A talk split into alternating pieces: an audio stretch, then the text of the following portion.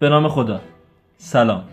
به رادیو داک خوش اومدید توی این اپیزود از رادیو داک می‌خوایم راجع به سردرد صحبت کنیم که یکی از شایع درداست و میشه گفت همه در طول زندگی تجربهش کردیم و می‌کنیم. حالا بعضی کمتر بعضی بیشتر. تو این اپیزود قصد داریم به دو تا سوال مهم راجع به سردرد پاسخ بدیم که دونستن جواب این دو تا سوال میشه گفت برای هر انسانی ضروریه. سوال اول اینه که چطوری سردردمون رو خوب کنیم؟ و سوال دومی که چه سردردهایی نیاز به مراجعه به پزشک دارن برای اینکه به این سوال جواب بدیم باید یه مقدمه ای راجع به انواع سردرد و بلد باشیم.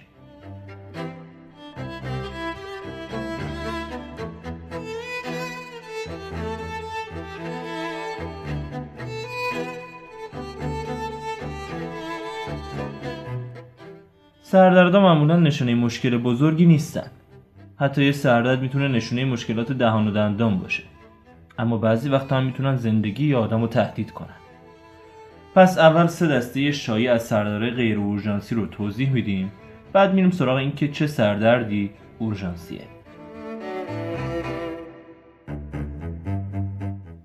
خب بریم سراغ انواع شایع سردردا. اولین نوع سردرد که می‌خوایم راجبش حرف بزنیم همین سردردهای معمولیه که همه ما بارها بارها تجربهش کردیم. به این نوع سردرد میگن سردرد کششی یا تنشن هدیک این نوع سردرد معمولا خفیف تا متوسطه و خیلی شدید نمیشه و می‌تونه به صورت دو طرفه و یا در پیشانی احساس بشه. احساسش هم به این صورتی که فکر می‌کنین یه چیزی مثل کش دور سرتون پیچیده شده و داره فشار میاره. درد می‌تونه از سی دقیقه تا چند ساعت یا حتی چند روز ادامه داشته باشه. و جالبه بدونید که زنها بیشتر از مردا حدودا دو برابر دچار این سردرد میشن. این سردرد با استرس های محیطی ارتباط زیادی داره. خود این نوع سردرد هم زیرشاخهایی داره که دیگه واردش نمیشیم و می‌پردازیم به بحث اصلیمون که پیشگیری و درمان از این نوع سردرد است برای پیشگیری از این نوع سردردها یکی از مهمترین نکته ها دوری از استرسه. چون همونطور که احتمالا خودتونم تجربهش کردین در مواقعی که شخص استرس داره یا بدنش خسته است این سردردها خیلی بیشتر میشن. پس انجام کارهایی که باعث relaxation بدن میشه می‌تونه بهتون کمک کنه. مثلا تمرین یوگا یا هر کار دیگه که بتونه آدم آروم کنه. به غیر از کارهایی که برای ریلکس کردن بدن میشه انجام داد چند تا توصیه خیلی مهم دیگه هم وجود داره که انجام دادنشون می‌تونه از خیلی از سردردها جلوگیری کنه. توصیه اول. به مقدار کافی بخوابید. ولی بیش از حد نخوابید. و یه نکته مهم این که موقع خواب در موقعیت و وضعیت مناسب و درستی قرار بگیرید که به سر و ستون مهراتون فشار وارد نشه. توصیه دوم که البته فکر می‌کنم ما توی همه اپیزودامون توصیهش کردیم اینه که به طور منظم ورزش کنید. خیلی از بیماریهایی که ما در قرن جدید داریم باهاشون مواجه میشیم به این خاطر که فعالیت بدنیمون رو کم کردیم. و نکته بد ماجرا اینجاست که هممون می‌دونیم باید ورزش کنیم.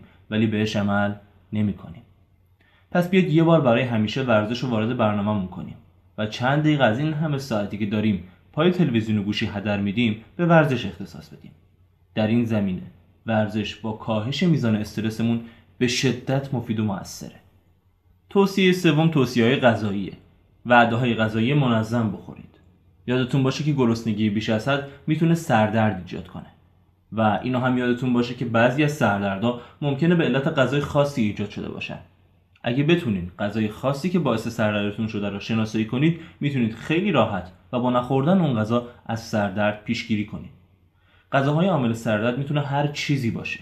از پنیر گرفته که احتمالا اصلا فکرش هم نمی‌کردید تا شکلات و حتی بعضی از میوه ها مثل مرکبات توصیه چهارم. آب زیاد بخورید.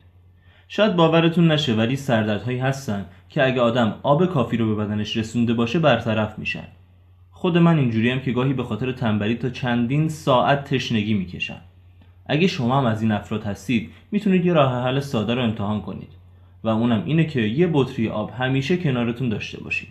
چه توی خونه وقتی دارید فیلم می‌بینید چه وقتی سر کلاس دانشگاه یا سر کار هستید. این کار می‌تونه از تشنگی کشیدنه که بعدش هم باعث مشکل میشن جلوگیری کنه. منتظر نشید تا تشنگی شدید بیاد سراغتون. خودتون حواستون باشه که روزی حداقل همون 6 تا 8 لیوان آب بخورید. حتی اگه خیلی تشنتون نبود. البته اینطوری هم نشه که بیش از حد آب بخورید. توصیه پنجم و آخرین توصیه توصیه تکراری دیگه است. اینکه سیگار نکشید یا حداقل کمتر بکشید و الکل مصرف نکنید. از مصرف بیش از حد نوشیدنی های کافئین دارم اجتناب کنید. نوشیدنی های کافئین دار هم که می‌شناسید. قهوه نوشیدنی های انرژیزا نوشابه ها و مقداری کمتر چای. به نظرم توی فصل بعدیمون دو سه اپیزود رو باید اختصاص بدیم به سیگار و الکل که تو هر اپیزود انقدر به عدم استفاده از اونا تاکید نکنیم.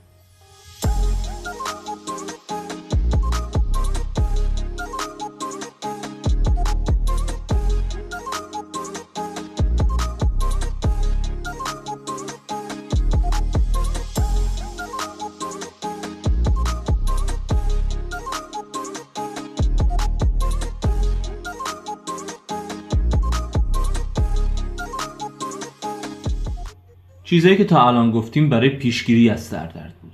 اگه سرتون درد گرفت برای بهبود دو راه داریم یا از درمانهای خونگی استفاده کنید و یا دارو مصرف کنید یه دوش گرفتن ساده ممکنه تمام چیزی باشه که شما برای بهبود سردردتون لازم دارید یا گذاشتن یه پک یخ روی پیشونی یا یه پک گرم. اینکه پک سرد استفاده کنید یا گرم به ترجیح خودتون بستگی داره و هر دوش می‌تونه موثر باشه. غیر از این کارهایی که گفتیم نفس کشیدن عمیق و ماساژ هم موثرن. همونطور که از اول گفتیم هر عملی که باعث بشه استرس و خستگی شما کم بشه می‌تونه باعث بهبود سردرد بشه.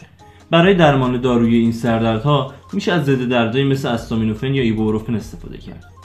این نکته هم داخل پرانتز بگم. که ژلوفن در اصل همون ایبوروفنه که به حالت ژلئی در اومده و قیمت بالاتری هم داره. پس اگه خوردن قرصای معمولی براتون سخت نیست لازم نیست پول بیشتری بدون ژلوفن بخریم. می‌تونید از همون ایوپروفن استفاده کنیم.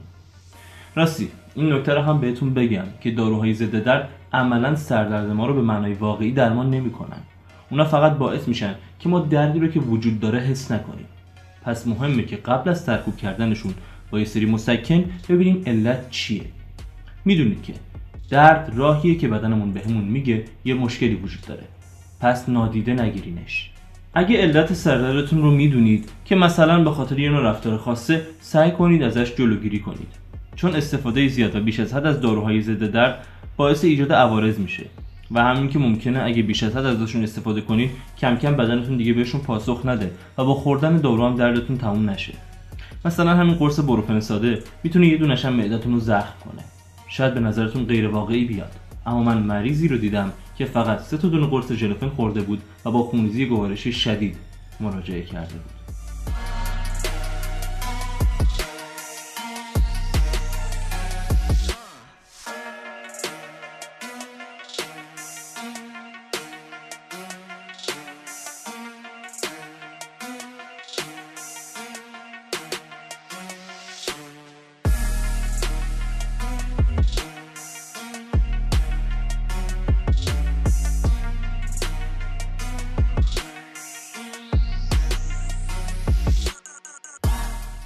نوع بعدی سردرد که می‌خوایم بهش بپردازیم میگرنه که حتما تا الان اسمش رو زیاد شنیدید.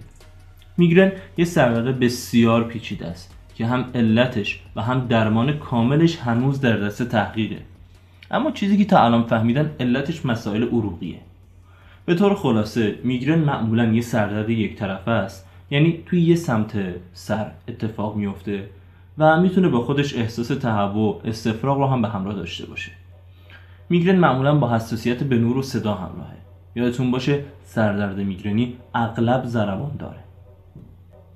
میگرن یه بیماری مزمنه که معمولا از بچگی یا نوجوانی شروع میشه و همیشه همراه فرد هست. اما به این معنی نیست که اونا همیشه سردرد دارن. میگرنیا اصطلاحا حمله های سردرد دارن. یعنی توی اغلب اوقات خوبن ولی بعضی وقت هم دچار سردردهایی میشن که معمولا هم خیلی شدیدن. میگرنا سردردهایی هستند که خیلی سریع از زمان ایجاد شدنشون به حد اکثر درد می‌رسن. و خب این برای کسایی که میگرن دارن ترسناکه. میگرنا به دو دسته کلی تقسیم میشن. دسته اول بهشون میگن میگرن کلاسیک که میگرنیه که معمولا قبل از اینکه حمله شروع بشه می‌فهمن که قرار یه سردرد داشته باشن. این موضوع خیلی عجیبه که علتش هم هنوز به خوبی شناخته نشده و در متون علمی بهش میگن اورا مثلا یه آدم میگرنی ممکنه چند دقیقه یا چند ساعت قبل اینکه حمله میگرنش شروع بشه یه سری نورایی رو تو هوا ببینه یا مثلا حرف زدن براش سخت بشه. واقعیت اینه که فقط خود میگرنیا می‌فهمن این یعنی چیه و خود منم که دارم تعریف می‌کنم چون تا حالا تجربه نکردم دقیقا نمی‌تونم حسی رو که بیماران میگرن قبل از ایجاد حمله تجربه می‌کنن و به خوبی درک کنم دسته دوم بهشون میگیم میگرن شایع. این مدل از مدل قبل شایع تره و تفاوتش با قبلی اینه که فرد بدون اینکه از سردرد اطلاع داشته باشه دچار سردرد میشه. سردردها که شروع بشن اگه درمان نشن حدود 4 تا 72 ساعت طول می‌کشن. و همونطور که گفتیم در مواقعی خیلی هم شدیدن. خب هدف ما از توضیح دادن میگرن بیشتر این بود که اطلاعاتتون زیاد بشه. و راجع به درمانهای میگرن نمی‌خوایم صحبت کنیم. چون این افراد معمولا خودشون از همون اوایل متوجه میگرنشون میشن و پیش پزشک میرن. درمان میگرن و پیشگیری از اون مبحث واقعا تخصصیه. اما هر سوالی در این زمینه داشتید توی تلگرام یا اینستا یا ایمیلمون بپرسید. ما حتما جواب کاملش رو بهتون میدیم.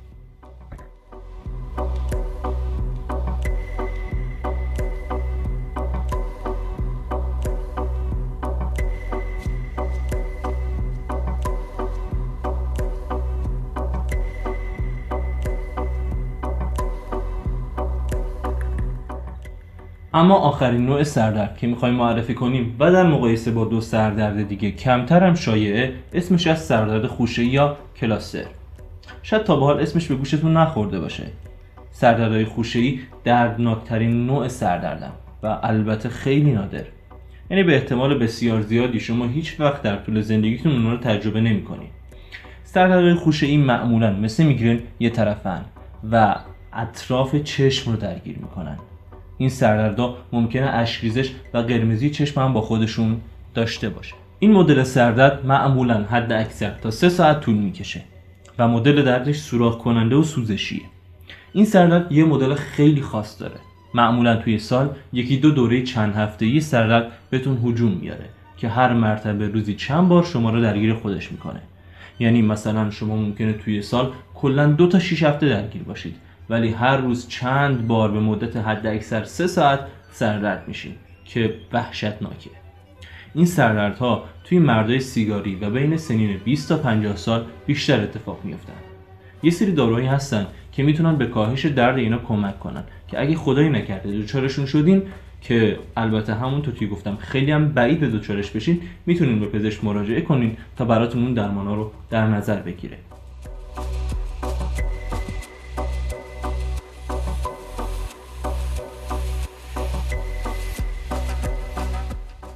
حالا می‌خوام به این نکته بسیار مهم بپردازیم که اصلا میشه گفت ما این اپیزود رو فقط برای همین نکته طراحی کردیم. چه وقتی باید برای سردردمون به پزشک مراجعه کنیم؟ نکته ای که راجع بیمارانی که با سردرد مراجعه می‌کنن وجود داره اینه که باید همشون از چند لحاظ قبل از تشخیص قطعی بررسی بشن. فشار خون، مسائل تیروئید و معاینه چشم.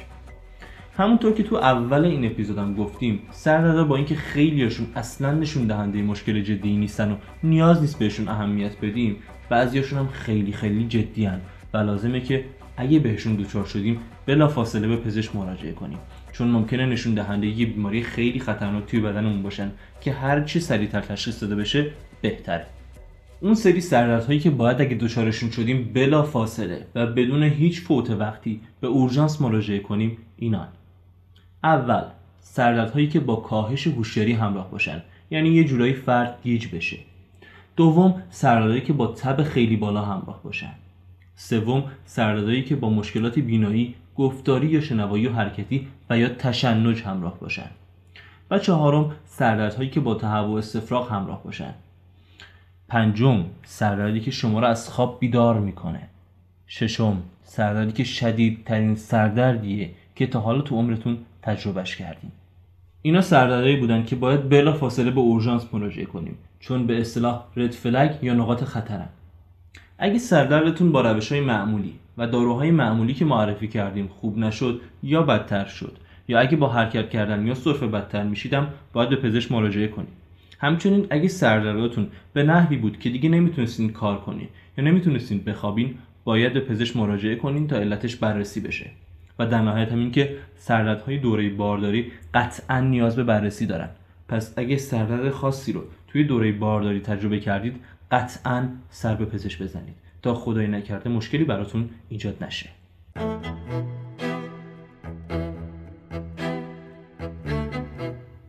خب این اپیزودمون هم تقریبا تموم شد. لطفا اگه از پادکست ما خوشتون اومده و فکر می‌کنید مطالب مفیدی داره ما رو به دوستاتون، خانوادتون و آشناهاتون معرفی کنید. هر چی شنوندهای ما بیشتر باشن انگیزمون برای ساخت پادکست های با کیفیتی بیشتر بالاتر میره. راستی یک خبر رو هم در اینجا باید بهتون بگم که این اپیزود یعنی اپیزود ششم آخرین اپیزود فصل یک رادیو داکه. ما توی این مدت هر دو هفته یک بار به طور منظم در روزهای شنبه اپیزودهای جدیدمون رو منتشر کردیم و از الان تا یه مدتی در خدمت شما نیستیم. و انشالله بعد از این وقفه با فصل دوم و محتوای جذابتر برمیگردیم. یادتون نره اگه می‌خواید موضوعی رو بهمون پیشنهاد بدین یا نظر یا انتقادی دارین حتما توی این مدتی که نیستیم از طریق اینستاگرام یا ایمیلمون بهمون منتقل کنید تا برای اپیزودهای بعدیمون در نظر بگیریمشون. من یاسر حسین زاده به همراه دوستانم مصطفی منصوری عاطفه عباسزاده و محمد مهدی مشتاق شما را تا فصل دوم رادیو داک به خدای بزرگ میسپاریم. دلمون خیلی تنگ میشه براتون.